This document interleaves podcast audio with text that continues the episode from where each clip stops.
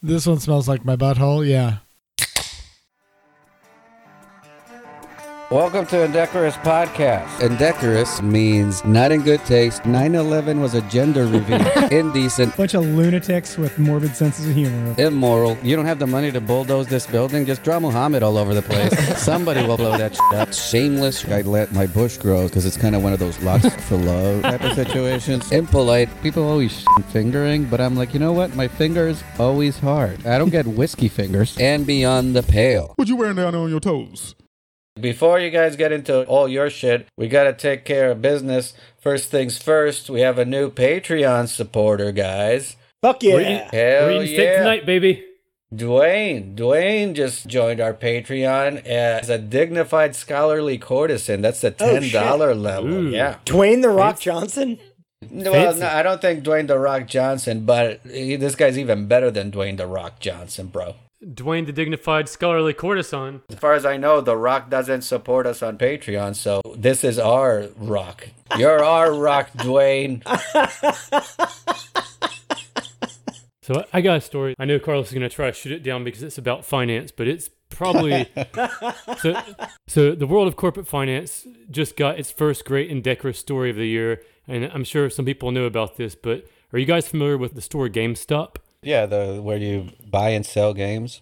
So very outdated business model located in dying malls, competing now with digital downloads. So they're pretty much going to be slowly going out of business no matter what they do.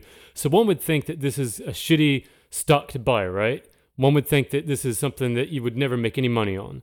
But here's the thing one would be fucking wrong because right now the stock is trading at 45 times earnings, and most retail stocks are trading around five times earnings. Ask me why this is. Why So- why is this? It all goes back to autistic motherfuckers on Reddit. Uh, of course it does. This is like the best of all worlds for you. Autistic people and algorithmic trading. And is there going to be some Chimo involved with this too? Possibly so, Carlos. So, It's so- the best of all worlds, Carlos. All, Yes. So basically, what happened? Some autistic nut job on Reddit figured out that the stock is being shorted by more institutional investors than any other stock on the New York Stock Exchange. So that's how shitty this company is and how much people think this thing is going to just tank. So they figured out that they had more short positions than there were actually available shares of stock.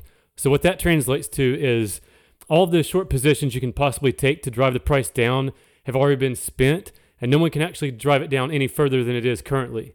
So what this means is if 100 people got together and said, hey, let's buy this thing, they could actually drive the price way the fuck up with no resistance. And then to make it even sweeter, all the people that have short positions, if it goes up, they actually lose money and they're eventually going to exit their trades by placing a buy order on the back end, which drives the price up even fucking further. So what happened was this is the first time in probably history this has happened where the little guy fucked the big banks and the big hedge funds to the tune of $3 billion in the last two days. All the people that have short positions are getting just annihilated, and the people following the Reddit Wall Street Bet sub are getting fucking filthy rich. I saw people posting they paid off their student loans or buying fucking Teslas. That's pretty cool actually. That's, Yeah, that's great that they were able. I mean, it's pretty amazing that they were able to influence a stock that hardcore. Yeah, dude. Well, I got all my money tied up in wheat and grain. In what? Wheat and grain. Oh, oh, okay. Yeah. Yeah. so I can't really. Otherwise, I would get in on all this uh, GameStop stuff. But uh, wheat and grain. You're a commodity, a commodity, a commodity trader. I see. Yeah, I'm I'm uh, I'm, I'm fully vested in uh, pork bellies. Turnips all the way. Turnips all the way. I mean, is there any reason we shouldn't be in, investing the, the Patreon money? Yeah, telling I mean, might as well do that. You know what? fucking what? Is, yeah, that's where that's where all our fucking money on Patreon is going to is fucking GameStop now. yeah, let it ride, Ian. Yeah, where, where- where's Blockbuster now? So we'll fucking put all that shit on there. Fucking Kmart and Blockbuster. Yeah, get those. Hollywood Exactly. Video. And the funniest part about this is like GameStop is notoriously just a shitty company that everyone thinks is going to fail. And here we're going to probably make the second or third richest guy in the world the fucking CEO of this failing company. just as a goof. just as a fuck you to Wall Street. All I'm hearing is that we need to take the podcast public. So uh, I got a question for you, Carlos. So um, Yeah. you put something out there a couple weeks ago that we haven't talked about on the pod, and I thought it was pretty interesting. So you know, getting back to 9/11, you you somehow This is something I posted 19 years ago. now, dude, like a couple weeks ago, Oh, okay. So- you said 9 11. I was like, all right. you broke out some 9/11 Well, I'm always on the cutting edge of comedy. what was crazy to me is like you actually combed through what appeared to be like tens of thousands of fucking text messages from some WikiLeaks hack or some shit Yeah. on 9/11, and then you found a gem, a diamond in the rough, if you will. So tell us like how did you find this, and what the fuck is it? And I know exactly what you're talking about. And here's the thing is like on Sundays, this is a thing I've been doing for a while now, where I try to post on my social media, like Facebook and Twitter, at least once every day. But then about a couple of years ago, I decided, you know what? Sunday is just going to be my throwback. On Sunday, I'm going to post an old post, right? From like 10 years ago. So, Out of respect for the Lord. Well, yeah, thank you. Thank you. Because the Sabbath or whatever. more like out of respect for Bobby because you didn't want to call it Throwback Thursday, but yeah, I, all right. I don't even get that reference. the alliteration that he hates so oh, dearly. that's right. That, thank you. Thank you. See, the, your comedy's always above my head going, I'm too dumb. Anyway, point is, on Sundays, I always post on. So if you ever see me post on Facebook or Twitter on Sunday, odds are one of the posts will be from 10 years ago. So that one was from WikiLeaks a few years after 9-11 posted it was just, just like a log of every these weren't text messages these were like pager because back then pagers were still a thing oh yeah. so there was a log of every page that was sent on September 11, 2001.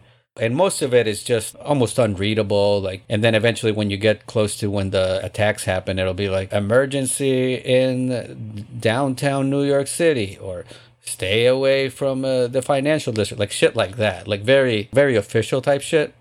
But then there was one, and I don't know how I found, because I was just looking through these things. I was just reading through them and I, there's just one guy that posted his page was and I'm I'm paraphrasing here, but you can look it up on my Facebook. He's like, "Man, shit be crazy down here, but they're mad bitches all over the place."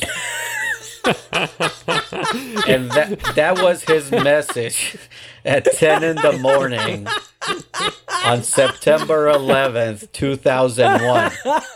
Never let a good tragedy go to waste. Exactly, dude. This guy was like, man, it's crazy out here, but man, bitches all over the place.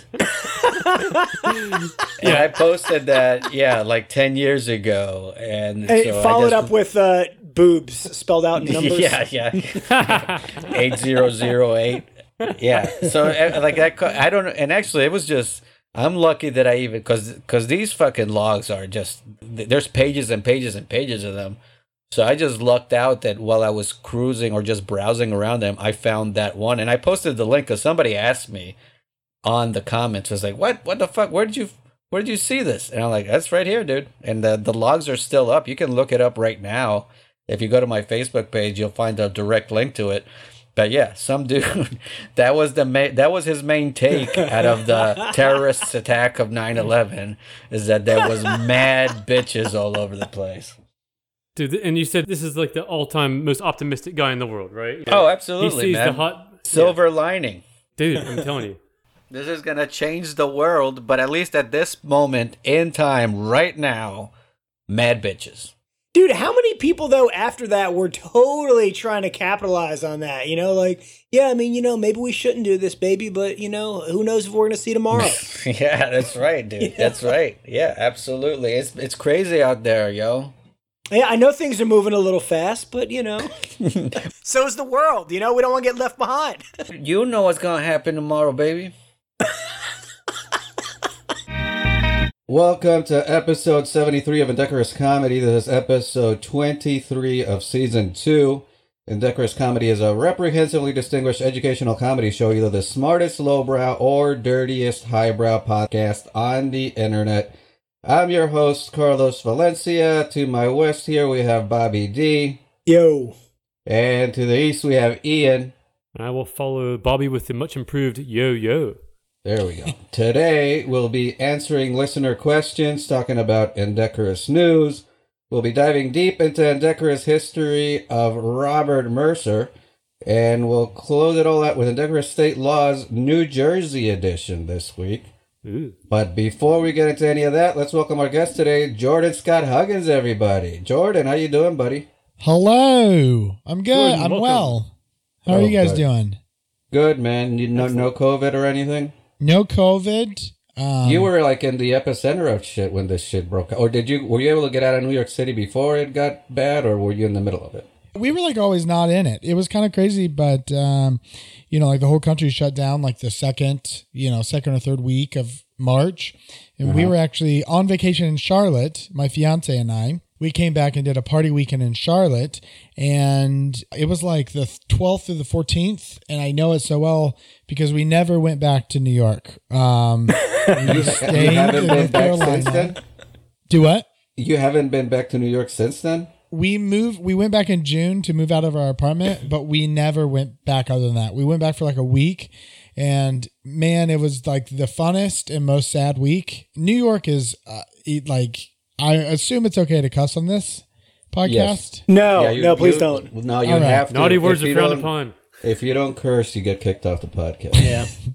there's a real uh, hung jury here i don't I, uh, new york is a real uh, uh, crazy town right now i mean it's not going to Oh, work I didn't know you were going to say crazy. yeah well that's what i was You could say about. language to an extent. Mental Jordan. Health Month. We, we celebrate Mental Health Month here. um uh it's a it's a real woozy of a city right now. Nobody's going to work. Everybody's selling to go drinks. No restaurants are open. You have to eat outside. People are just going to the park and getting hammered every day. All 8 million people are just on the streets buying to go drinks. It's actually a whole lot of fun. Uh, but it's pretty bitterly cold there now. So we came back to charlotte in march and then never went back. And now i live in raleigh and i've been here since july and i'm back for good That's cool, bro. So, like, basically, you had already made up your mind when when all this shit went down, or was it like a process where you're like on the fence for a while and then you're like, fuck it. Let's it was move away from definitely a process. I feel like I went through all the stages of grief and breaking alcoholism. Like there was a bit of Mhm. denial and then eventually acceptance and all this stuff. I think Cuomo announced that everything was shut down for six months, and this was God, March, April, April, May, and our lease was up in a month. And so in May, he was like, "Yeah, the city shut down for at least six months."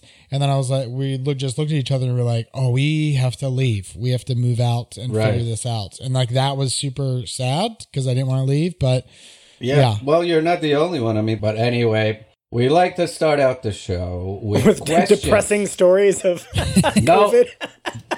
Bobby, I'm trying to start this show. Oh, okay. I said depressing. yeah, that's- Bobbert, come on, man. We'd like to open the show with questions sent from our millions of listeners around the world. We accept all questions sent to us, but we rarely have an answer for any of them. Question number one is always, where do I send questions? And that is to indecorouscomedy at gmail.com.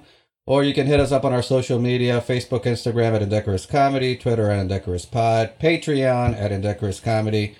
And uh, Bobby, how do you spell Indecorous? That's I N D E C O R O U S.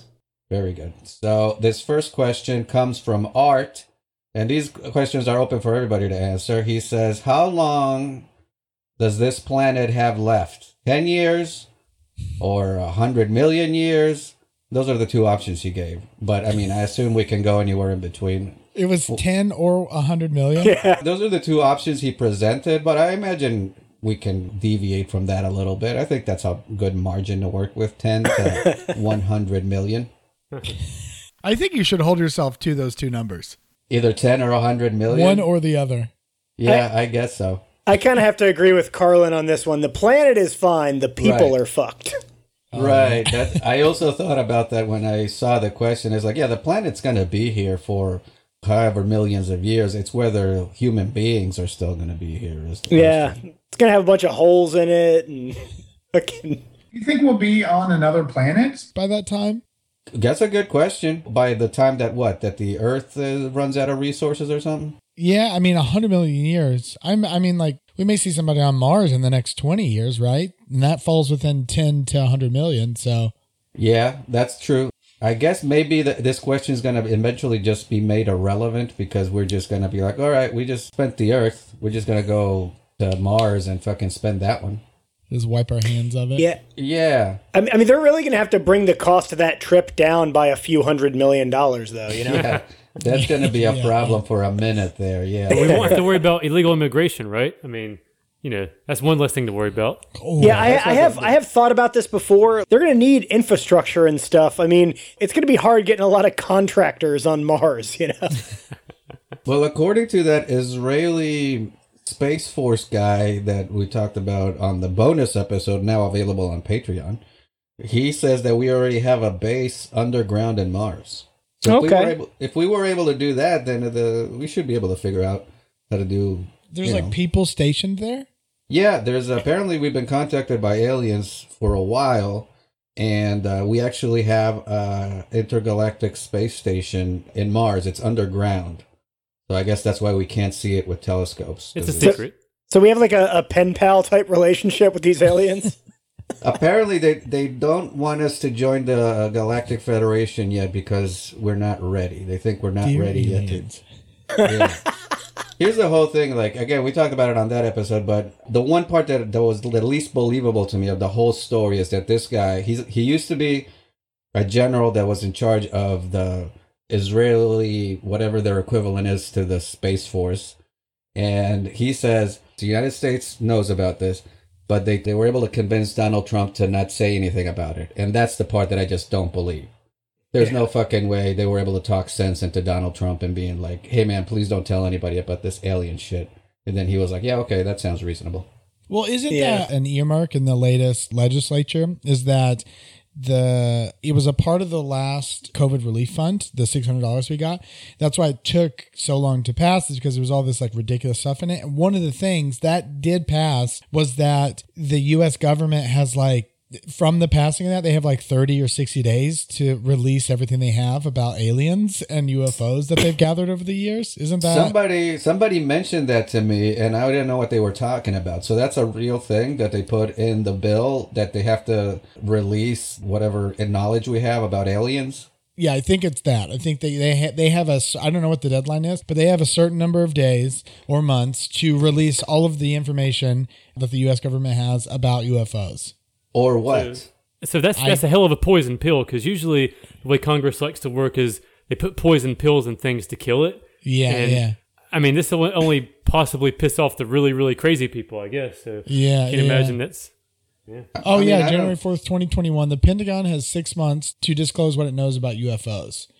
So it was part of the newly passed COVID nineteen relief legislation, and then like Ian was just saying, they do that so that it gets tanked. The bill gets tanked, but it just so happens that this one passed. they're like, fuck it, ET can suck my dick. Well, that's you know the whole country's just kind of pissed off right now. So that's that, that's the government solution. They're like, eh, tell them something about aliens. Yeah, They're a bunch of fucking it. idiots. They'll appreciate it. We're really running out of distractions. If it was a different number, like it, we went from two thousand to six hundred dollars, but if it was seven hundred to six hundred dollars, it is worth a hundred dollars to me, and for everybody to lose a hundred dollars to hear about everything the U.S. government knows about UFOs. Fourteen hundred dollars, not so much. One hundred dollars, I'm on board. I think. Yeah, that's true. Yeah, I'll get. I, I- I'll do a hundred dollars to learn everything about the aliens. I would Yeah. like to keep that hundred dollars. To Yeah, each own, you know. I, what am I going to do with that information? you know? Well, the, the thing is, Bobby, we don't cut Bobby into the Patreon money, so he's really hurting. right. So, All right, Besides, that's I'm gonna have to go on Parler to find out the real truth about US, Oh, UFOs. Anyway. yeah, yeah, yeah. So it doesn't sound like we know how long the planet has left, but I'll just ask: Do you think it's closer to ten years or closer to a hundred million years? And I, and by the planet, I'm just talking about humanity. So what do you, what do you say, Jordan? Closer to ten years or closer to one hundred million years? I don't think that the entirety of the human race is going to die out in the next decade. I'm, I'm going to go. I'm going to lean. It's a huge gap, but I'm going to lean more towards the hundred million years. How about you, Bobby? I, I guess technically it'd still be leaning closer to the ten years because I'm gonna I'm you know I'm gonna say maybe a million years. Yeah, That's a really good. That's Yeah, a great. I'm not good at the numbers. I'm, I'm, I'm taking the you know a Price is Right situation over here. you know? Uh, you can't go. Yeah, if you go over, you lose the whole thing. Can I change Yeah, mine? yeah, Can I you change lose mine all- to nine hundred ninety nine thousand nine hundred ninety nine? I'm going with a a hundred and one million years, Drew. All right, Ian, what do you think? I think we're probably looking at maybe 10,000 years until we're mole people and we're just literally underground. And we might survive, but are we really humans at that point? Yeah, I'm gonna go closer with Ian. I don't give us a million. I don't think we're making it a million years. The planet will survive in some form or another, but not humans. We'll fuck this shit up. All right, we're gonna move on to the second question. Jocelyn asks, "Why is it illegal to sell or buy human kidneys, and should it be legal to sell your own kidney?" Oh, dude, it should totally be legit. I mean, body parts, I think that you can probably get maybe two or three hundred thousand dollars if you carved out every single body part. And some people have a grandparent they don't like, and euthanasia is kind of a waste. I mean, I think you could probably take all this shit out, black market, sell it, and people can have a happy life. Nobody wants that old ass busted kidney. Yeah, well, and I also love how you extrapolated or sell your own kidney. You're just buying and selling your grandparents' kidneys. That wasn't the question, Ian. You just made a whole market. Yeah. of. I thought, Yeah. I, I thought I misheard it. He just immediately jumped. Yeah, I would kill my family and sell them. Yeah. Every question, Ian just tries to steer it into an excuse to kill his family. So I think it should be totally legal to sell your kidney. I think that being a kidney broker should be highly illegal. I am on board with that. So that's Yeah. kind of like saying I think drugs should be legal, but selling drugs should be illegal. No, it's a, it's a little. I mean, a little bit different because I mean there would just be people that exploit other people. No, man, he totally wanted to sell it as they're being like held at knife point. I actually think it would be great to be able to Bobby's point. It's okay for you to sell your own, but the only people that can buy it are hospitals, and it's just a way to like fuck them back. Fuck the healthcare system back based on insurance and everything. And so, like, I would charge $200,000. Or maybe you can sell directly to somebody who needs a kidney. I don't know. I guess the issue is that it just becomes a thing where the wealthy are the only people that survive because they're the only ones that can afford to buy this shit. And then you just have a bunch of poor people with one kidney all over the world. Mm-hmm. The way God intended. Yeah, that's right. Poor people are gross, dude. Now I do. I I definitely get what you're saying, and it's kind of it's one of those things where because I, I I saw a documentary about this a while ago. And obviously, it's rich people that are able to afford these. But there was also, there were a few people on there that are like, look, this gave my family a life changing amount of money, and we are not poor anymore. My entire family's quality of life is infinitely better than it was before, and I would do it again in a heartbeat. So I, I see that side of it too, and I feel like if you could minimize the exploitation and it's a totally consensual thing, and uh, So let's just bring it down to brass tacks here. Should it be legal to sell your own kidney? Yes, All right, Ian. You said, well, you want to sell your fucking grandparents' kidney. Oh, yeah, yeah. So I imagine. And, and just to just to soothe everyone that thinks it's morally crazy, I'd say let the little little kid wink or nod if they're being coerced into doing this against their will, and that's good enough for me. yeah, yeah. If yeah. Don't buy any kidneys from Ian though. He's got he's got some high mileage old people shit he's trying to hawk. Yeah, yeah. yeah, that's right. Kidneys, get your kidneys here. We got some Fugazi kidneys he's trying to sell. All right, Jordan, how, what do you think? Yes or no on this? Should you be able to sell your own kidney? Yeah, I think you should definitely be able to sell your own kidney. Yeah, I think that's going to bring up some societal problems, but I mean, I also believe in independence and freedom and all that shit. So I guess if it's your thing, you should be able to do whatever the fuck you want with your own body. Because I'm thinking of like a seven pound situation with Will Smith, only he's poor and has a full family to support. And so it's like this really tragic. He kills himself, but it's in order to be able to sell his body parts. So he like finds buyers for everything and then he goes underneath the knife and dies. But he creates generational wealth for his family. You know, maybe it's something like that. I don't know. Hey, Jordan, two words spoiler alert. That movie came out in like 07, right? All right. There's your answer, Jocelyn. If you just watched more Will Smith movies, you would have known, known the answer already. All right. Our last question. This comes from Lisa. Lisa asks, "Why do you hate yourself?" Years of regret. Years of regret, Bobby. Is that why? You, okay. Yeah. How about you, Ian? How, why do you hate yourself? I think people have like a false sense of goals and aspirations and things they didn't achieve. So it's all about measuring your fantasies versus reality, like you expect to be by Okay, such- so n- so nothing about selling your grandparents' organs. That's not you're totally cool with that. That's not the what you hate the one decision he wouldn't regret. Yeah, that's the one. That's the one right decision he's made in his life. Yeah, you're letting down your 15 year old version of yourself's view of the future. You always thought you were going to be a famous movie star, rock star, basketball player, and you're not. So that's why you hate yourself. Oh, I didn't think any of those things. Yeah, me At either, any dude. point you, ever, were, yeah. you were far more optimistic than I was. How about you, Jordan? What do you hate yourself? Why do I hate myself? I think because probably deep down I'm not a good person. Yeah, that's what I was gonna say too about you. You're not a good About person. me? I mean, that, that's why I hate you. So I Yeah, figured yeah, that would be why you would hate yourself as well. It's crazy that you and I probably have the same answer to this. yeah, right. I was like, that's why I wanted you to answer first because I didn't want to be repetitive. Yeah, you know what? What's kind of great about this question though is it's like nobody even made the assumption that we didn't hate ourselves. It's just Yeah, we definitely do. Yeah, We're we know- self-loathing pieces of shit. we know this for sure. I'd have to do another uh, po- a whole podcast about this question if I was going to answer it honestly. But I will say, as far as what uh, Ian said, I was not that optimistic about my future when I was younger. So compared to that, I mean, just the fact that I'm still alive is amazing to me. So your bar was really low. So you're probably super happy with yourself, right? Well, I wouldn't go that far, but I do think I've exceeded my very minimal expectations.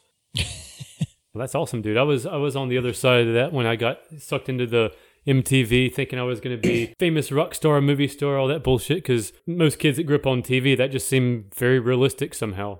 Yeah, And but you're now like- you're a fucking podcasting star, bro. What are you complaining about? You know what I'm talking about? Fucking when did you ever think you'd be on a podcast with Carlos Valencia, Jordan Huggins, and then you're stuck with Bobby as well? the, the guy. hey, what's that other guy? yeah.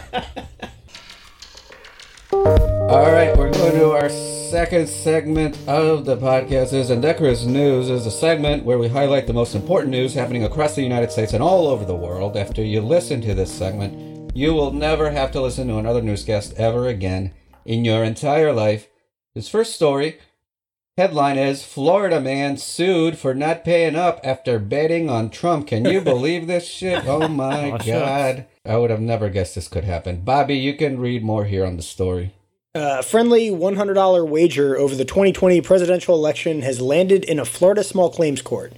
Before the election, Sean Hines, a Trump supporter from St. Petersburg, reached out to Jeffrey Costa, an acquaintance who was a Biden supporter from Atlanta.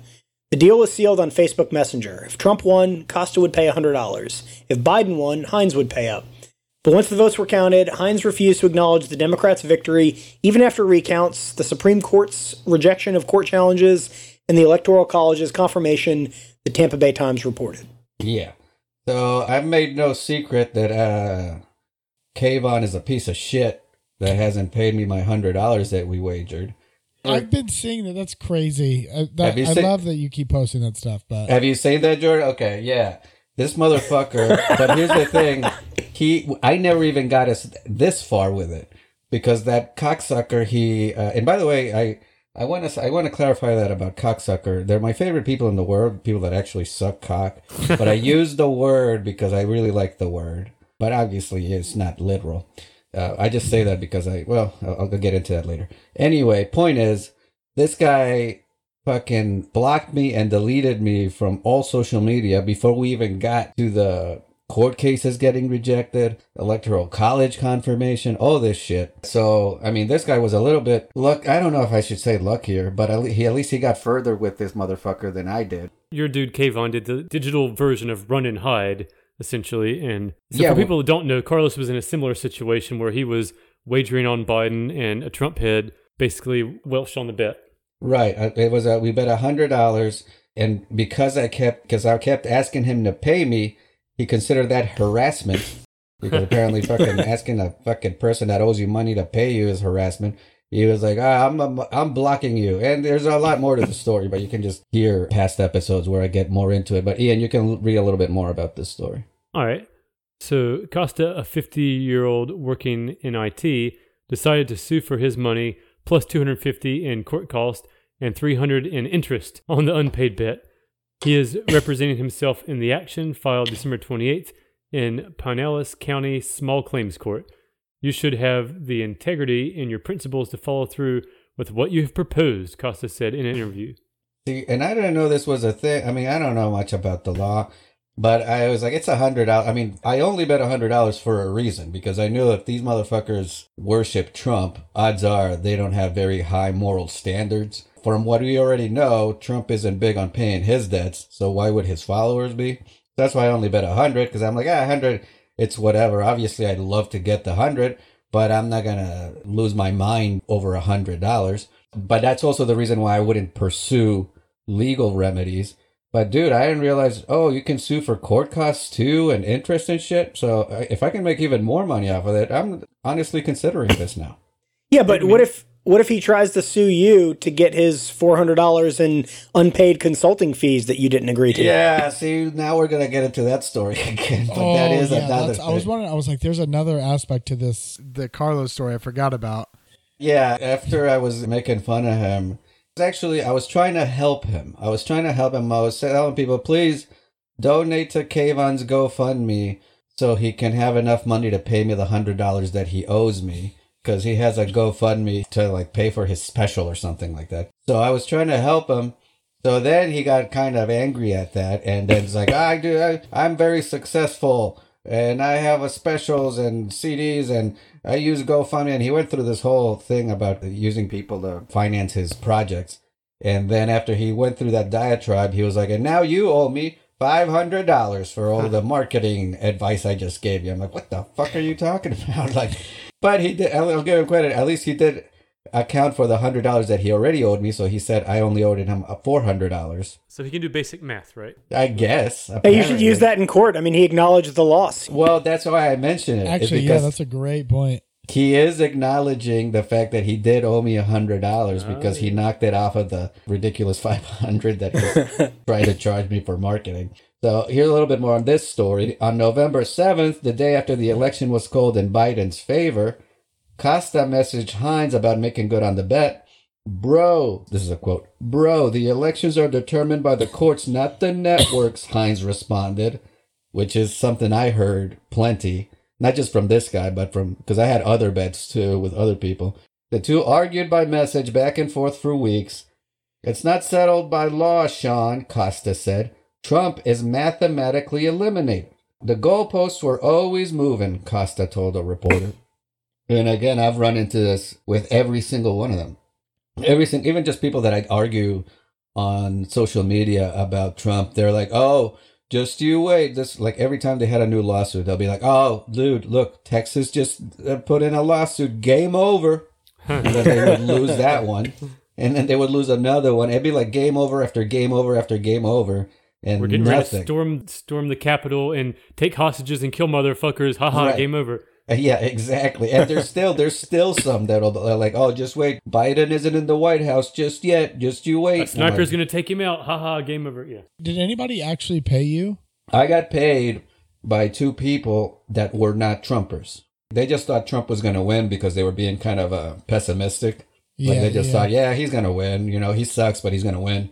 I'm gonna be honest. I wouldn't have bet on it, but I le- I legit thought he was gonna win. hmm Well, and there, like our buddy Tom Simmons, who was on the podcast last season, he he was one of those people. He was like, I for sure thought Trump was going to win, and there's nobody that's more anti-Trump than Tom Simmons. But he was like, I just didn't think. But I'm like, no, I don't think. And I wasn't just basing it out of optimism. I was basing it off of this guy never went over fifty percent on approval. The presidential approval rating never went over fifty percent. The midterms went to the Democrats. The guy was just too polarizing. He just was too much of a piece of shit to win the biggest popularity contest in the United States. And I would have bet even more money if it wasn't because there was just no way of guaranteeing that these motherfuckers would pay. And of course, this happens. And uh, Bobby, you can uh, do this next paragraph. Finally, in December, Costa told Hines he planned to sue for the money. Hines unfriended him on Facebook. Hines could not be reached for comment. He did not answer a Facebook message or phone numbers listed for him. A relative contacted by the Tampa Bay Times said he'd pass along a request for an interview, but Hines did not respond. And Jordan, you can do this last paragraph. For Costa, the lawsuit goes beyond the money. If Hines had been willing to pay the bet, he'd be willing to drop the lawsuit. Hines didn't. Said Costa, I also felt that if you're going to live in a post fact world, there are consequences to that. That's a good that's a good byline, you know? Yeah. I like it. I yeah, I have a lot of respect for this dude. It, it'd be cool if the Hines guy was such a big Trump fan that, in the spirit of Trump, he filed for bankruptcy so he didn't have to pay the debt. Yeah, that's right. Yeah. the thing is that uh, I, I don't even understand. We've talked about this on the podcast before, so I don't want to repeat too much of the same shit that we've talked about. But if I was this Kayvon dude, especially because he's the one that I've gone after the most, because the other guys are just just random losers from Facebook that I'm just like, I don't really give a fuck about you. But this guy's a comic and fucking a piece of shit comic at that. So I, if I was him, I would just pay the hundred dollars just to get it over with. I would just be like, "All right, here's your fucking hundred dollars. Leave me alone." Instead, he refuses to pay it, even after he said that a hundred dollars doesn't mean anything to him. He still refuses to pay it, and he's gotten fucking harassed from not just me, but everybody that knows me that's heard about this. A shitload of them have hit him up, which and then they, you know they all end up getting blocked eventually because that's And- just what he does. And not to mention Doug Stanhope. Yeah, and then Stanhope. Doug fucking, went after him too? Oh my gosh. Yeah, Doug retweeted that stuff when it about a month ago. I think it was when that happened.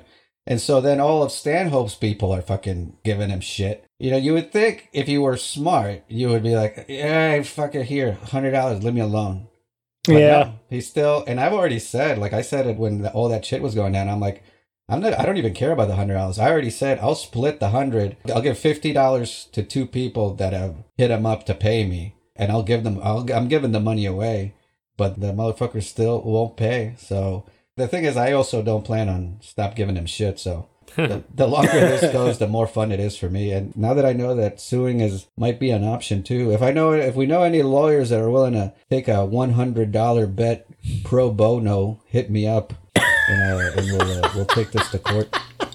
Honestly, I would just again, I don't care about the money. I just do it because it's fucking funny, and also I like exposing this guy for the piece of shit that he is. Because Yeah, he yeah. really, honestly, I, you would think by now somebody that was friends with him or that knew him would have come out in his defense or something.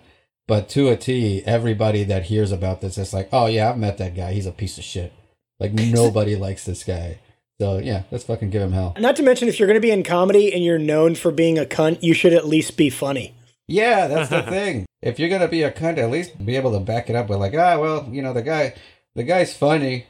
Yeah. piece of shit, but you know, he's funny. But no, he doesn't. He doesn't even have that. You can't even back it up with being a good comic. Then you just got nothing going for you. But again, all right. There's another one where we could talk all year about it. But we gotta move on to our second news story. This one, I'll read the headline. Gwyneth Paltrow's vagina scented candle explodes into flames, causing an inferno in a woman's living room. then, Ian, you can do this first paragraph. Jodie Thompson won the risque product sold by the Hollywood star and wellness guru in an online quiz. The candle is described on Gwyneth's Goop site as funny, gorgeous, sexy, and beautiful, beautifully unexpected. But Jodie was taken by surprise after lighting it when a 50 centimeter flame leapt from the candle and out of the glass jar. Jodie said. The candle exploded and emitted huge flames with bits flying everywhere. Sweet Papa Mon. I've never seen anything like it, Sweet Papa Mon. The whole thing was ablaze, and it was too hot to touch, Sweet Papa Mon.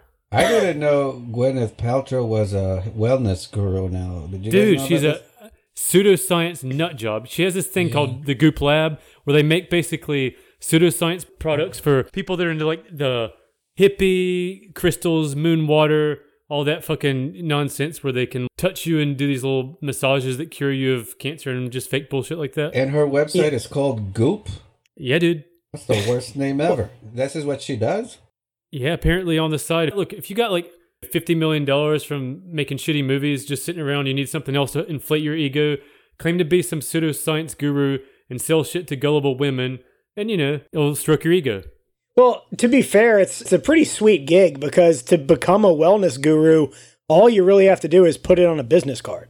That's it. It's the first and last step. Yeah, you don't have to go to wellness guru school first. No, it's not even a thing. They had a documentary about all of this on Netflix. It was Yep. it's called the Goop yeah, or maybe Ian mentioned it, but the Goop Lab with Gwyneth Paltrow. It's like it's terrible. I mean, Oh, it's like- really? 30% on Rotten Tomatoes. Holy sh! I didn't know there was a whole movie about it too. Yeah, Yeah, it's yeah, batshit. it's a- All right, Bobby, you can uh, read the next one. Jody added, There was an inferno in the room, sweet Papa Mon.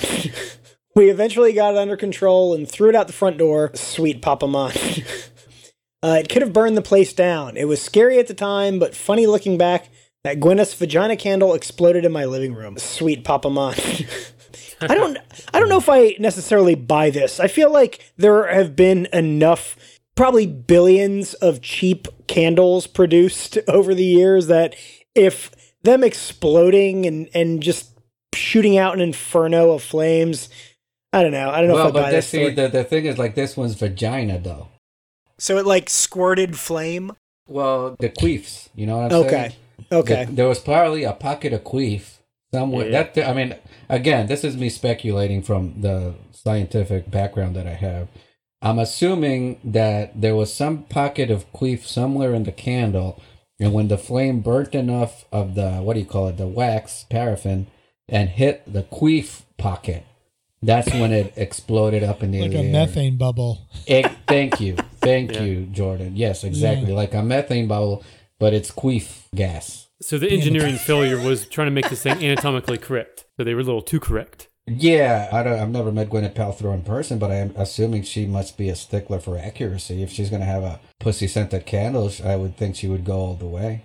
Yeah, she probably personally puts a little bit of her pussy queef into every candle, and they were just trying to recreate that magic. So Yeah, I mean, you guys tell me. You guys are the ones that saw the documentary. I still haven't. Uh, I've only read the articles, but I. Although I will say this, Bobby, to, to your credit, I was also a little spectacles about this when I read the article. So I took it to as far to the sources I could because originally it was on the Washington. No, not the Washington Post, the New York Post. And got you know, they'll post A very credible source of information. Exactly. so when I saw it was New York Post, I was like, oh my god, I hope there's there's another fucking source to this. And then the other source was a English newspaper, which I don't know if that makes it any more credible, but there was at least two sources to this. So all right, Ian, you can do the next paragraph. Gwyneth launched the 57 million euro "This Smells Like My Vagina" candle last year. God, can you believe people bought this at 57 million euros? Oh wait, no, 57. I don't know where I said that. So, uh, take two. Gwyneth launched the 57, uh, 57 Pound. euros. Yeah, maybe it's a pound. It's Smells like- definitely a pound. Yeah. Gwyneth launched the 57 pound This Smells Like My Vagina candle last year. The scent now has also been used for a 34 pound roll on deodorant. It's expensive, and I don't know why you would want. uh, Well, I mean, uh, you know what? I don't want to generalize. How do you guys feel? Are you guys fans of the vagina smell? Depends. Uh, I mean, I would. I'm not gonna lie. I would eh. love to smell the candle and the deodorant. If it blew me away, just talking about it has me being like, I would love to buy this candle as a goof. As a goof, though, but just from the smell alone, would you be like, "Oh yeah, I've been waiting for this for years"? I mean, I Like, can I- see like if you're the kind of dude that doesn't get any and you fuck blow up dolls on the reg, then sure, this could be your jam. But for most civilized men, probably not. I actually, I apologize. I kind of cut you off there, Ian, because there is a description of the smell, so you can go ahead and do Oh, that. sure, yeah. So this is what it smells like. So uh, scent notes include geranium, citrusy, bergamot, and cedar absolutes juxtaposed with damask rose and ambrette seed, according to her online store. Okay, and now see, I'm just as lost as I was before this because I have no idea what any of these things are. Fancy flower smelling shit, I guess. She just took a bunch of like earth scents and fucking Yeah. put yeah, put a gimmicky name on it. Like, oh, Yeah, this will yeah, yeah. this will sell my shitty candle. Yeah, yeah. Well, think of how much press she's gotten. Like I've heard Oh, about this yeah. candle in the news so many times. That's actually a pretty good idea. Like, yeah, I want to start a candle company. Let's tell these fucking idiots it smells like pussy. Yeah, yeah, Yeah, yeah. and, and what's funny is that the guys that are gonna buy this have probably have never smelled a pussy in their lives, so they'll fucking buy into it. Conversely, I could see those type of people, or the exact opposite, like Quagmire owning like eight of these candles. You know? Yeah. Exactly. Yeah, yeah. Shall I read? Uh, so, according Yeah, yeah. to the website, this candle started as a joke between perfumer Douglas Little and GP Gwyneth Paltrow. G- yeah, you know what? When I first put this on there, I was like, "Who the fuck is GP?" It took me a second. I guess that's what the cool people like. If you know, it's like if you when you know Robert De Niro, you call him Bobby. I guess that's what they call Gwyneth Paltrow is GP. yeah, GP. Last time I spoke to her, she said she really loved the GP nickname. I call her Jeeps. Jeeps. yeah. Uh, What's up, And there's there's no one cool named Bobby for the record, by the way. Oh, I, you always have to shit on Bobby. Yeah, that's fair. The two were working on a fragrance and she blurted out, Oh, this smells like a vagina. But it evolved into a funny, gorgeous, sexy, and beautifully unexpected scent that turned out to be perfect as a candle. So let me let me guess. Their follow up to this is going to be a candle that smells like ass, right? I mean that's how that's how they have to go from here. This one smells like my butthole. Yeah. Yeah, this just uh, makes it sound like Gwyneth Paltrow has a very high image of her vagina. Opinion you know what of I mean? Like she thinks, yeah. yeah. she thinks very highly of her vagina because it's one of those things like you can't really smell yourself. You know what I'm saying? Like how Yeah. often has she been down there? Yeah. Like, I, you know who I'd want to use the, uh, this candle with is uh, fucking Brad Pitt. Like you tell me, is this really smell like fucking Gwyneth Paltrow's vagina? Did they date?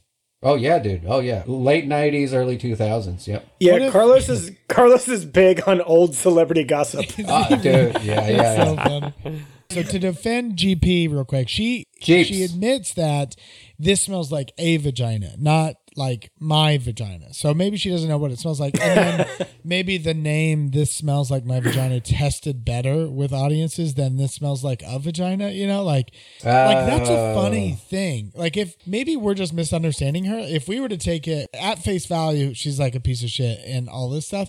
But like, what if it is all a huge joke? That's really funny. Like if Oh no, for sure. if uh, you met a comic on the road and he had a line of like scents and they were just like you know body odor, McDonald's Yeah. fries. Yeah, That- behind that's the really behind funny. the ear candle. Yeah, yeah. yeah. After the show, I'll be selling candles that smell like my ball sack. Yes, or they smell like the inside of my 2001 Toyota Camry, or you know, like things that are just very comic-y, you know. Yeah, if it's that, then fucking hell yeah. That's some Andy Kaufman level shit that I'm definitely gonna get behind. Even if it's not that clever though, uh, even if it's not, she's not doing it for the funnies, it is still a very smart marketing thing to call it that, as opposed to, oh, this is my damask rose and ambrette seed scented candle. Who's Seventy gonna buy five dollar can candle. Yeah, who's gonna buy that shit? You want fucking pussy flavor, you know what I'm saying? and it's a bonus that this thing explodes. So I mean that's you Yeah, know, yeah, you, one out of a hundred may catch shit on fire. you can use it as a weapon. The follow-up to this should be like this sounds like a lighter, you know, maybe summer candle.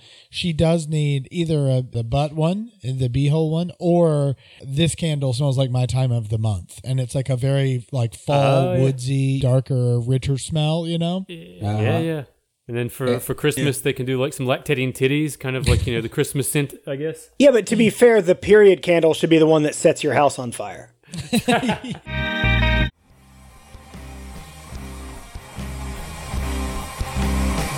So we're gonna move on to our Indecorous Deep Dive of the Week. We will bill this show as an educational comedy podcast. We often fall short of the latter, but we always deliver on the former.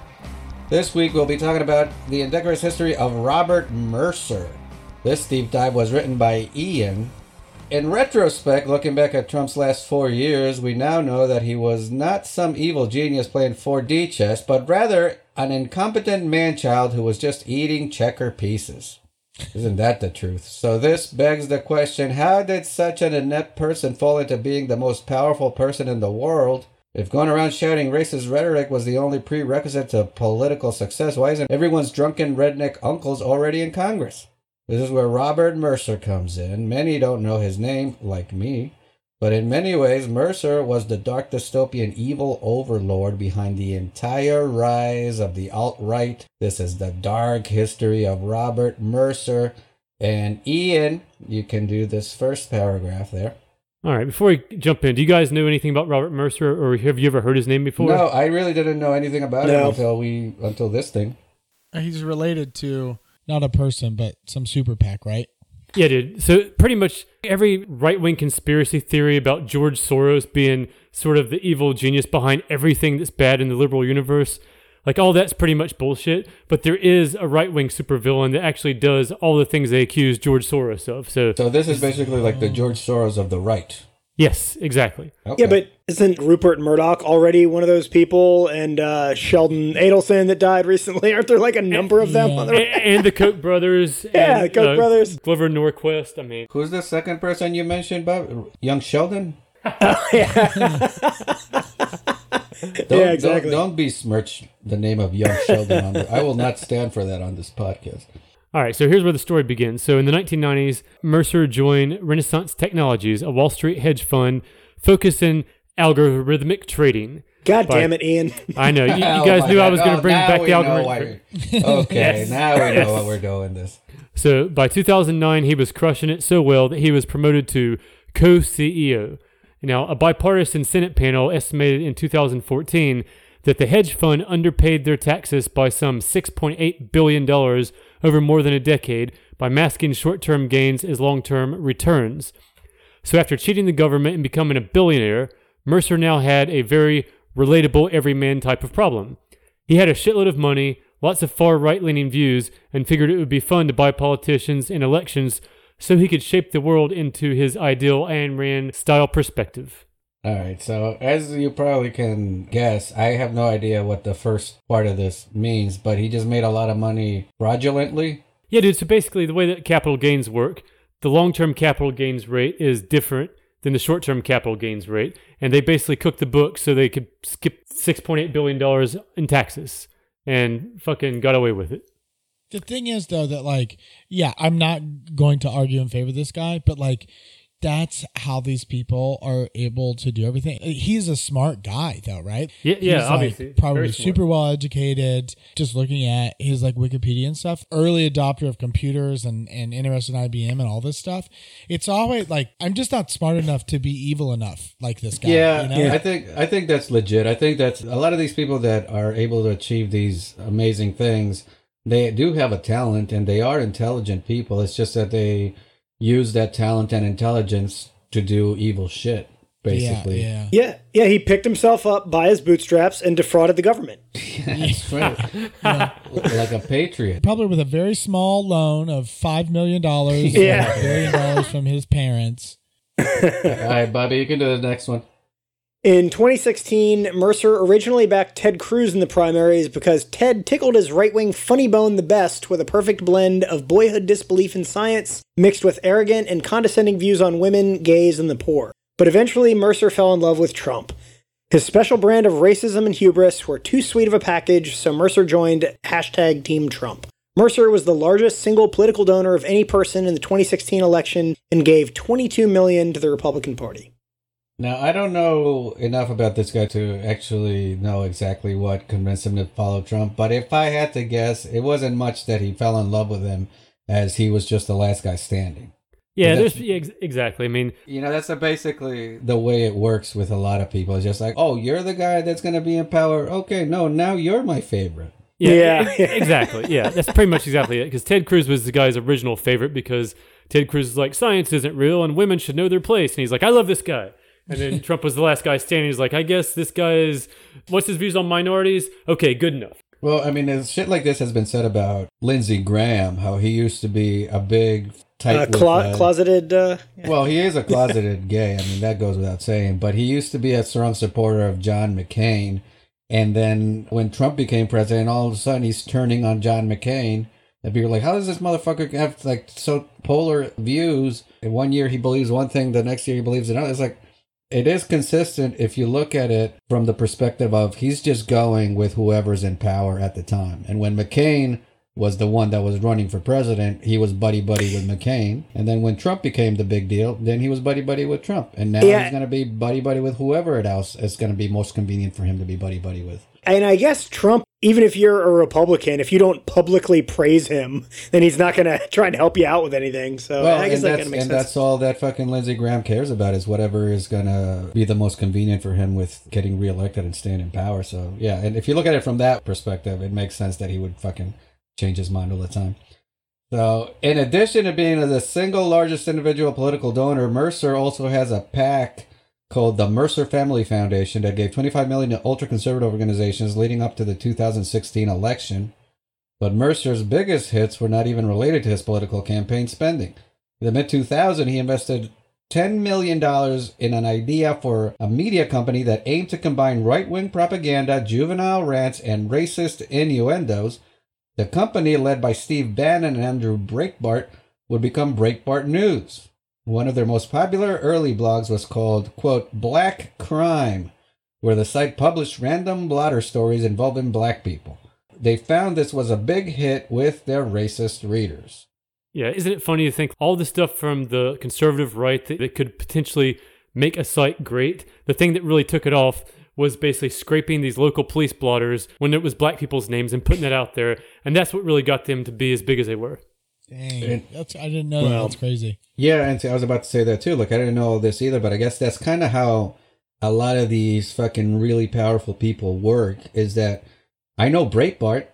You know, I've heard of Breitbart. I've heard of Steve Bannon, but a lot of these people that are really in power, they don't put their names on everything. No, no. No, they're on the background. I mean, it's kind of like these are the real smart people. Like Trump's an idiot.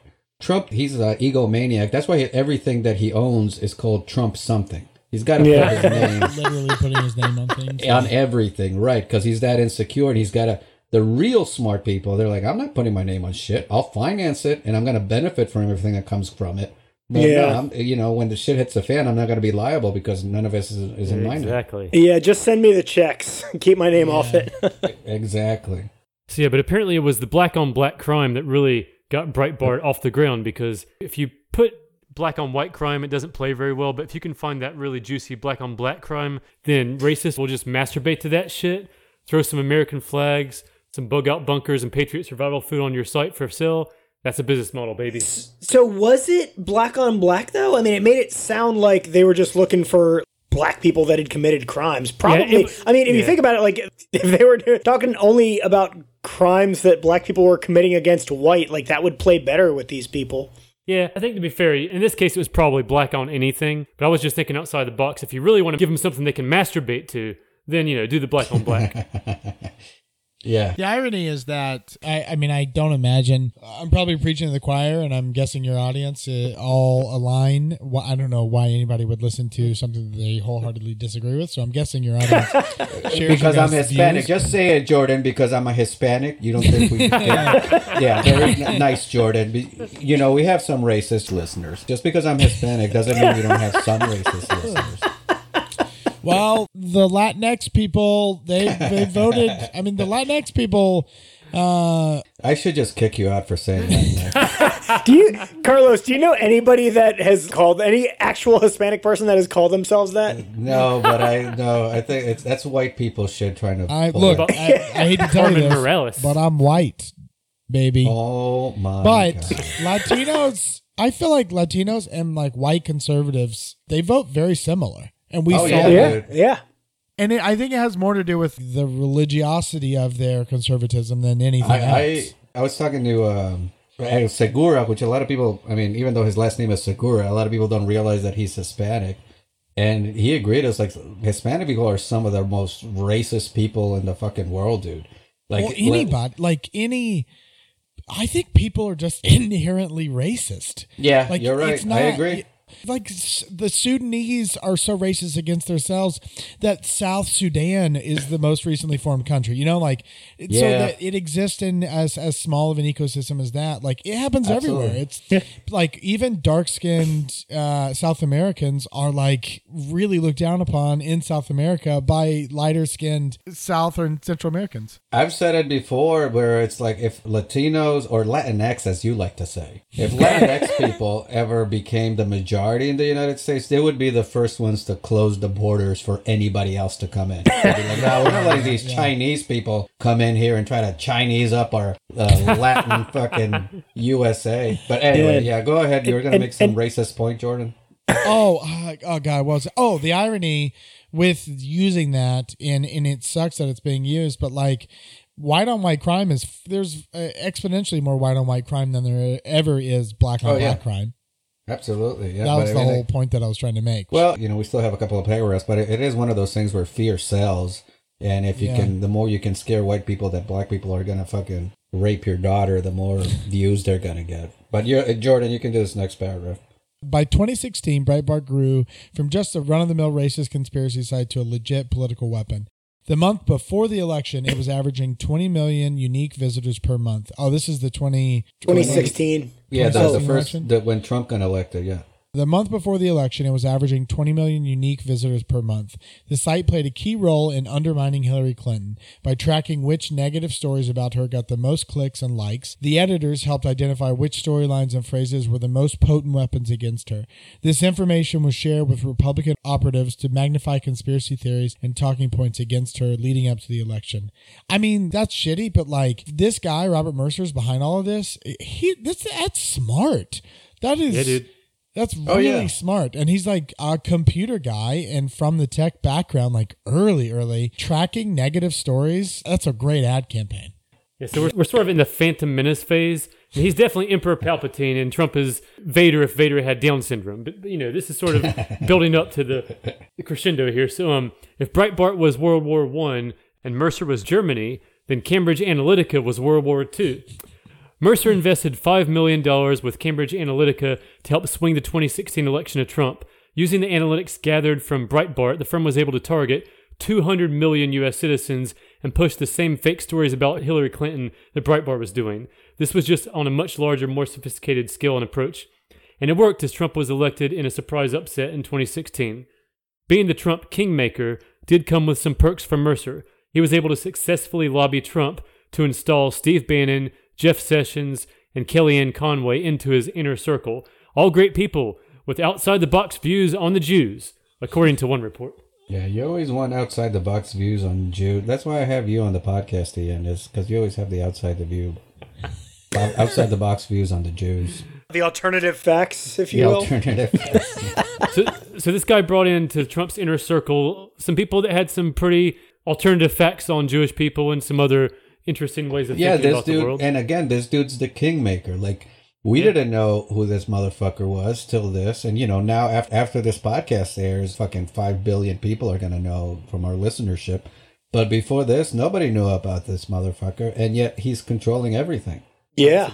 Mercer has argued that the Civil Rights Act in 1964 was a major mistake and believes African Americans were better off economically before the Civil Rights Movement. Mercer has also gone on record as saying that there are no white racists in America today. No white racists? Oh my god. Okay. Wow. Only black racists. Jesus. Mm-hmm. So, since America was moving in the right direction for him, he turned his attention to the UK and funded the Brexit movement. He put millions into a similar Cambridge Analytica campaign to persuade the UK electorate to leave the EU because he felt like the white Englishmen were getting a little too friendly around some of the other European Union countries with growing minority populations. And so, is there any evil that this guy doesn't have his tentacles in? Good lord, he's like even in England, he's involved in Brexit too. yeah, dude, he was one of the architects and main funding people in Brexit. God, Well, was damn. his fa- I was looking it up. Was his father English? Or no, his father was Canadian. No, that explains it all. So there's like Say no more. Yeah, he cracked the case. I'm actually reading. Uh, I like feel That's bad how 'cause interesting our had me on. podcast is. That fucking Jordan is just reading something else. He's while we're researching doing the real time. podcast. I'm researching in real time. I know you had me on. I claim to be a comedian, and all I'm doing is just. I think I'm just bringing it down even more. But You're bringing in like facts and intelligence shit. What the fuck? yeah, mostly what you've been doing has been complimenting Mercer's intelligence.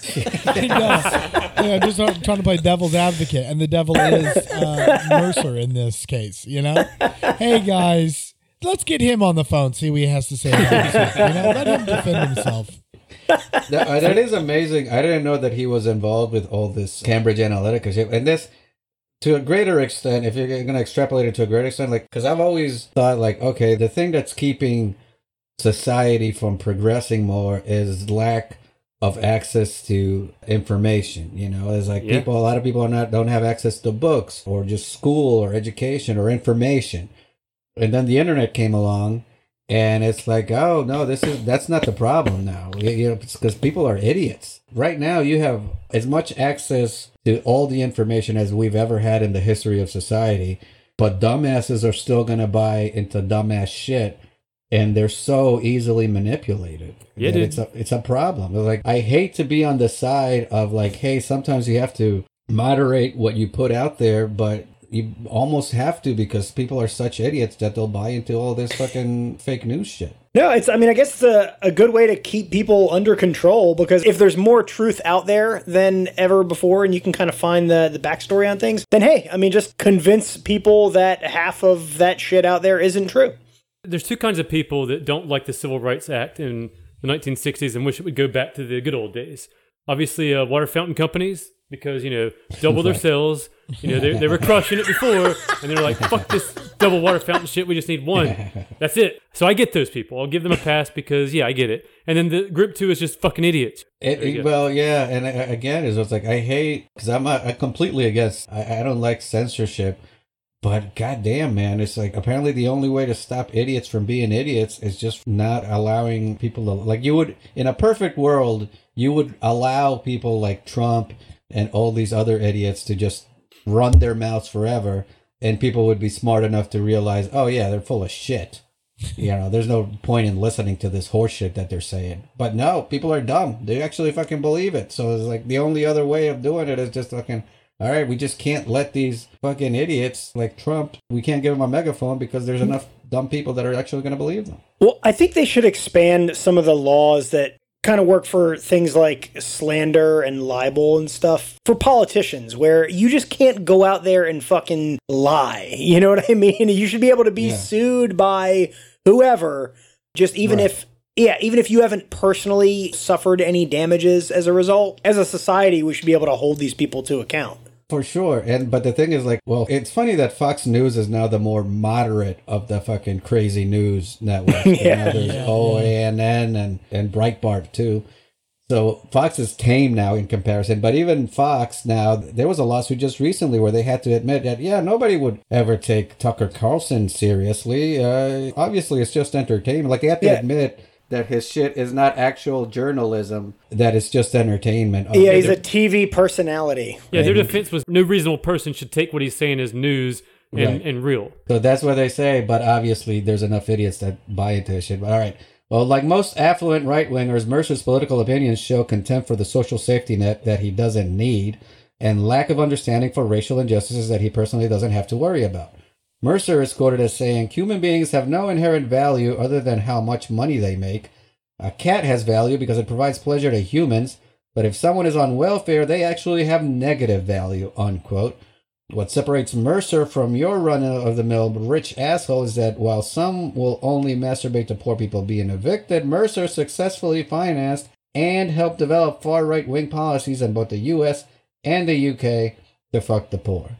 It's like Mr. Burns, if Mr. Burns basically was able to get involved in politics and all of his evil was spread throughout the world. Yeah, well, but here's the thing though. He's saying that human beings have no inherent value, but in his defense, go ahead, Jordan. That's quite a tee up for Jordan there, Carlos. Uh, look, let's be honest. Poor people. I mean, the are man gross. is brilliant, Carlos. Poor people, people are gross. They're dirty, and Yes. I don't like them. Game, set, and match. But I think on the racial injustice thing, a lot of the times it's the, the context they have is completely fucked because, like, as a white guy, I could play basketball and I wouldn't get past the ball very often. So I'd say, yeah, I was in a game and no one would pass me the ball because I'm white, man. That really sucks. But Dude, we I'm did that gonna- one time, one time, and you still fucking bring it up. I'm gonna be like, but you know, I didn't go burn down towns because of that shit, showing my like white privilege, my ignorance, or whatever. But a lot of people are like that. They think that because the one little injustice to them was so minute, they can't conceive of the shoe being on the other foot. So Oh yeah, for sure. I mean, yeah. All right, Bobby, you can do this next paragraph. Completing Robert Mercer's Forrest Gump like run in with every shitty right wing thing that's came out over the last 10 years, Mercer was angry that people were being censored for dropping the N bomb online. Oh, he changed the copy here. He Come on, what, what, what did I do? Oh, you changed the copy there. Oh, uh, come on, Bobby. Yeah. what if I just said it like, I, no matter what you put down, my brain just had to fucking. I All mean, right. if, if you say it, it's gonna get looped like fifty times. I'll tell you that much. Intro song. Oh yeah, God. in post, that's gonna be the whole thing. We're gonna record a song about it. And this What- will be our what- new intro song. One of these days, I'll get you. Carlos. Uh, Carlos is a person of color, and he gives you permission to say it. Yeah, yeah, yeah. I'm I'm uh, Latinx. I don't know if you heard, but I'm Latinx. X is for Malcolm X. It's tri- Latin triple X because Yeah. he's got a dirty mouth. Absolutely. After thousands complained that going hard R yielded in some cases about suspensions or shadow bans, Mercer decided that his beloved right wing brethren needed a safe space that they could wallow in conspiracies and racism together like pigs happily rolling in shit. So he financed and co founded the right wing social media site Parler. Now, Parler. Tell us more about Parler, Jordan. Oh, it's where it's where like-minded, open, uh, free discourse is. is Yeah, where where free, freedom-loving individuals meet. Don't ask me. Ask Micah Joseph Loving, who is on Parler. he reports in every day on Facebook. That's right. Yeah, yeah. Our buddy Micah from uh, Ten Bell Pod. He's uh, actually you're right. I, that's where I get most of my information from Parler is because Yeah. Micah posts some shit on there. Is it just a bunch of guys sitting around talking about how smart these people are? What's funny about Parler, man, I actually tried to create one like a year ago, but they then asked me for my phone number. I'm like, I'm not giving these fuckers my phone number. So I never got one.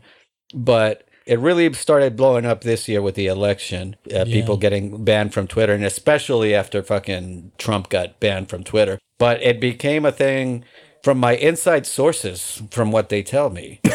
uh, it became a thing where it was like, it almost became hard to tell who's being a parody and who's being real. Who's law, right? Yeah. Yeah, law. exactly. It's like it, it- it's so out there. It's hard to discern in who's parodying conservatism or who is actually for real believing this horseshit. The right wing site was promoted as a place for freedom, like I said, but it ultimately was just a dog whistle to attract right wing racists. Not true.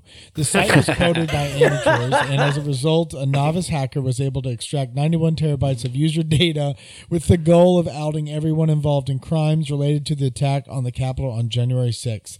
I mean, that is just beautiful. That is Yeah. such a that's like a justice porn subreddit level story. I love that. Oh, that's great. Yeah, and if you think about it, I mean, based on his ideology, he probably wanted to pay these coders as little as possible, you know? Exactly. Yeah, exactly. yeah. He got what he paid for, right?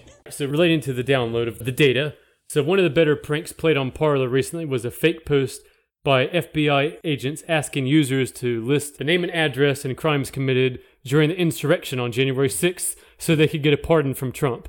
So basically they just like trick people, hey, if you want to get a pardon from Trump, tell us the crime you committed. And of course, to date hundreds signed up for this. So currently Parler has this is kind of depending on when this episode drops, it's kind of in flux right now, but currently Parler has been dropped by both Google Play and the Apple Store, and Amazon AWS dropped it completely. Yeah. And for a while, it was basically offline looking for a home, but then some right wing hosting sites were like, yeah, we'll take you. So I think it might be up by the time this episode airs. Well, and this like- this episode might never air after Jordan's ableist comments earlier on the podcast. but let's Yeah. just pretend it will air at some point. So it's looking like it might not survive, and let's see, and resist may have to, oh, and racists may have to resort to the old days of wearing hooded robes and hanging out in local lions huts on off days of the week. What's You, a you hear that? They're not racist, they're resistors. yeah, that's right. That's fucking Ian trying to subliminally put in his philosophies into the podcast. So I saw I saw a funny meme that got a lot of traction on the internet recently about how uh, at least people's grandparents had the common sense to wear a fucking hooded robe whenever you were doing horrible shit. The people that were doing the insurrection were out there fucking maskless on fucking camera, just tearing up shit and saying racist stuff. So uh, I will say I am thoroughly enjoying all of this. All that's happening right now, I am so much in like because for the last four years after uh, Trump was elected, especially after the midterms, I was like, this guy's not getting reelected. That's why I would made the bets. But I still had to wait the two fucking years. Yeah, yeah. And and in those two years, I or I mean four years total. Uh, I had to like, oh, I have to fucking take all this shit. But I, I know they're gonna get their comeuppance. I know, so I'm relishing every yeah, single. you're, you're over there aspect of it. masturbating in all these metaphorical uh, I Republican can't. I can't come enough. I can't come enough. I don't have enough jizz to come on all these tiers is what I'm trying to say. But I- yeah, all this shit that's happening, the whole fucking the Parler, all of them getting outed, getting arrested by the FBI, fucking relishing all of it. Dude, I just really hate that that one guy ruined the horn hat. I mean, because that was my oh, thing that I would wear to liven up parties, you know? That's right. That was your whole thing. You were like Horn yeah. Bobby. Exactly. Buffalo Bobby is what we used to call it.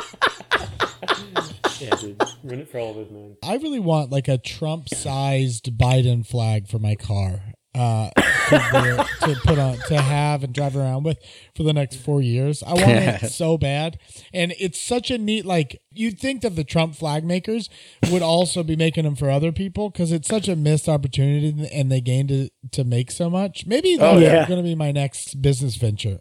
Oh, how about a uh, Biden pissing on Trump Calvin, Calvin thing, you know? sticker? Oh, that's, yeah. yeah. Do- You know, for your Prius. And and because you also you know Biden has incontinence by this point, right? So he's, Got to. he can't hold it in.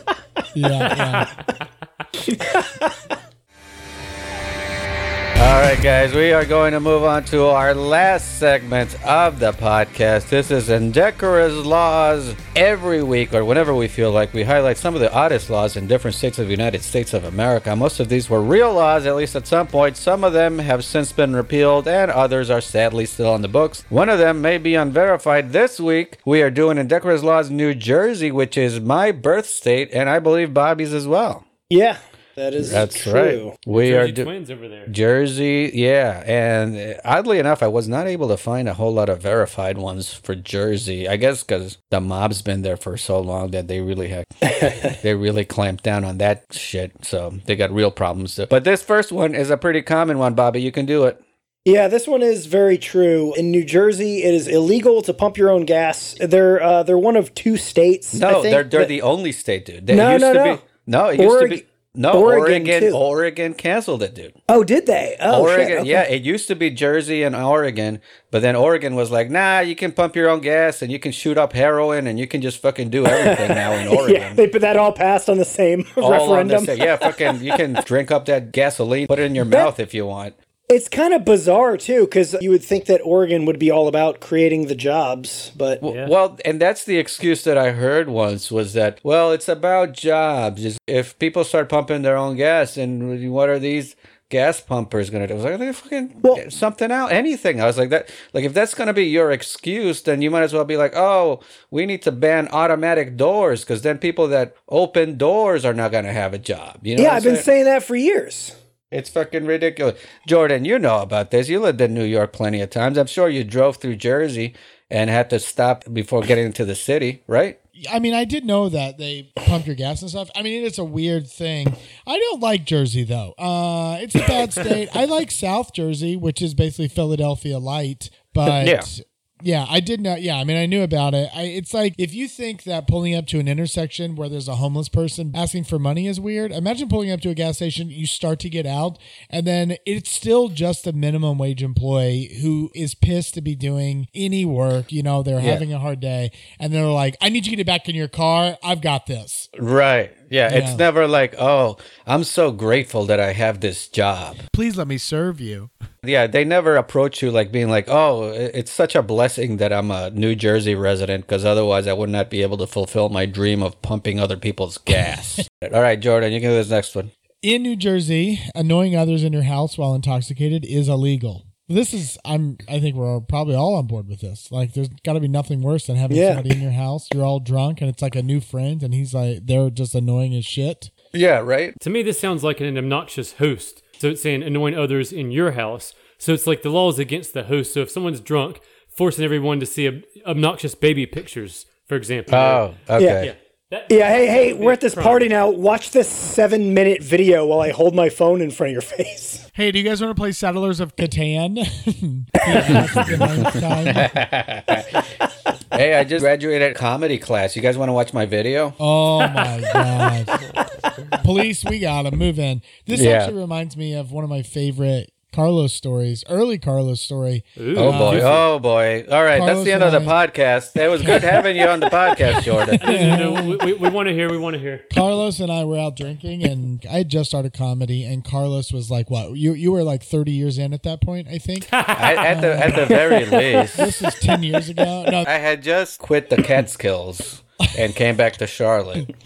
yeah, no, this is I think before you moved. I'm assuming this story involves me being drunk, so my memory might hammered. not. Yeah, it's okay. really, it's like a super simple story. We were just hammered, and I think we came back to my place, and then you disappeared for like an hour. I fell asleep in the living room, and then you came out, and I think you like passed out for a bit, and I was like, I'm gonna go upstairs and go to sleep, and then I it all clicked for me. I was like, oh, you were throwing up hardcore. You were puking your brains out I- in the yes. bathroom. Yeah, I think I remember that. Well, either I remember that or the dozen other times I've done that, where I just spent an hour throwing up in whatever bathroom I was in. Yeah, yeah, yeah. Just At to the sober time. up and get out of there. Yeah.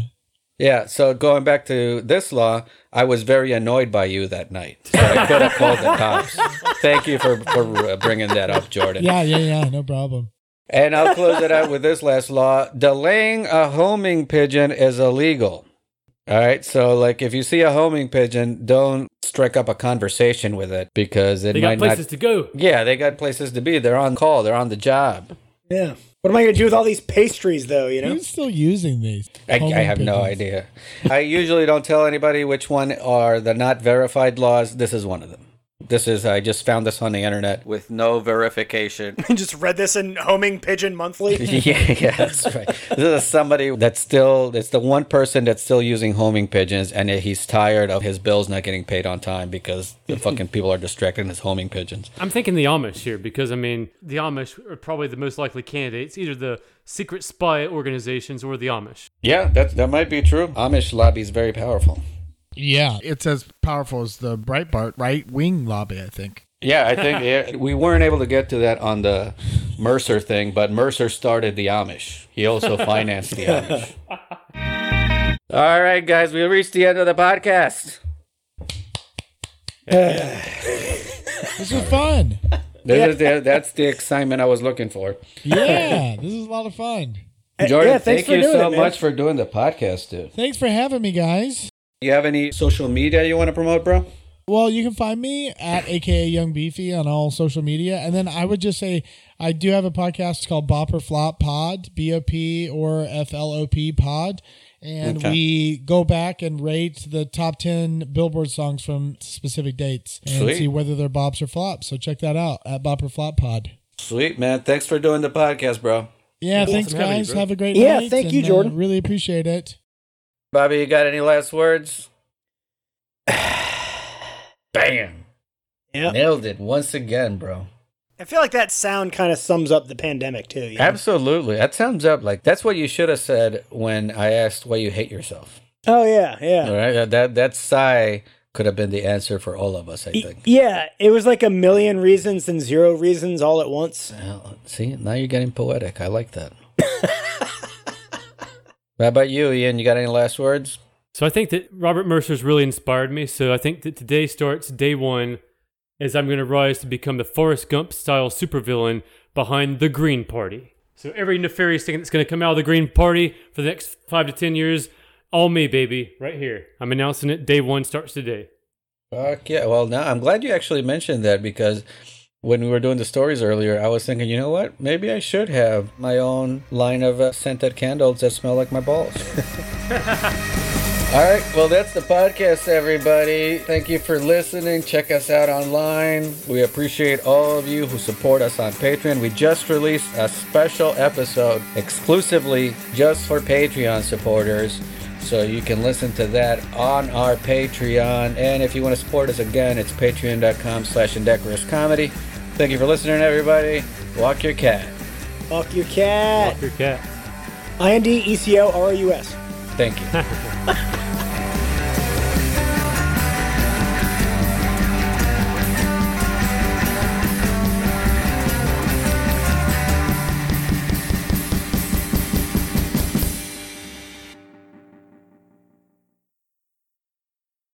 ET can suck my dick.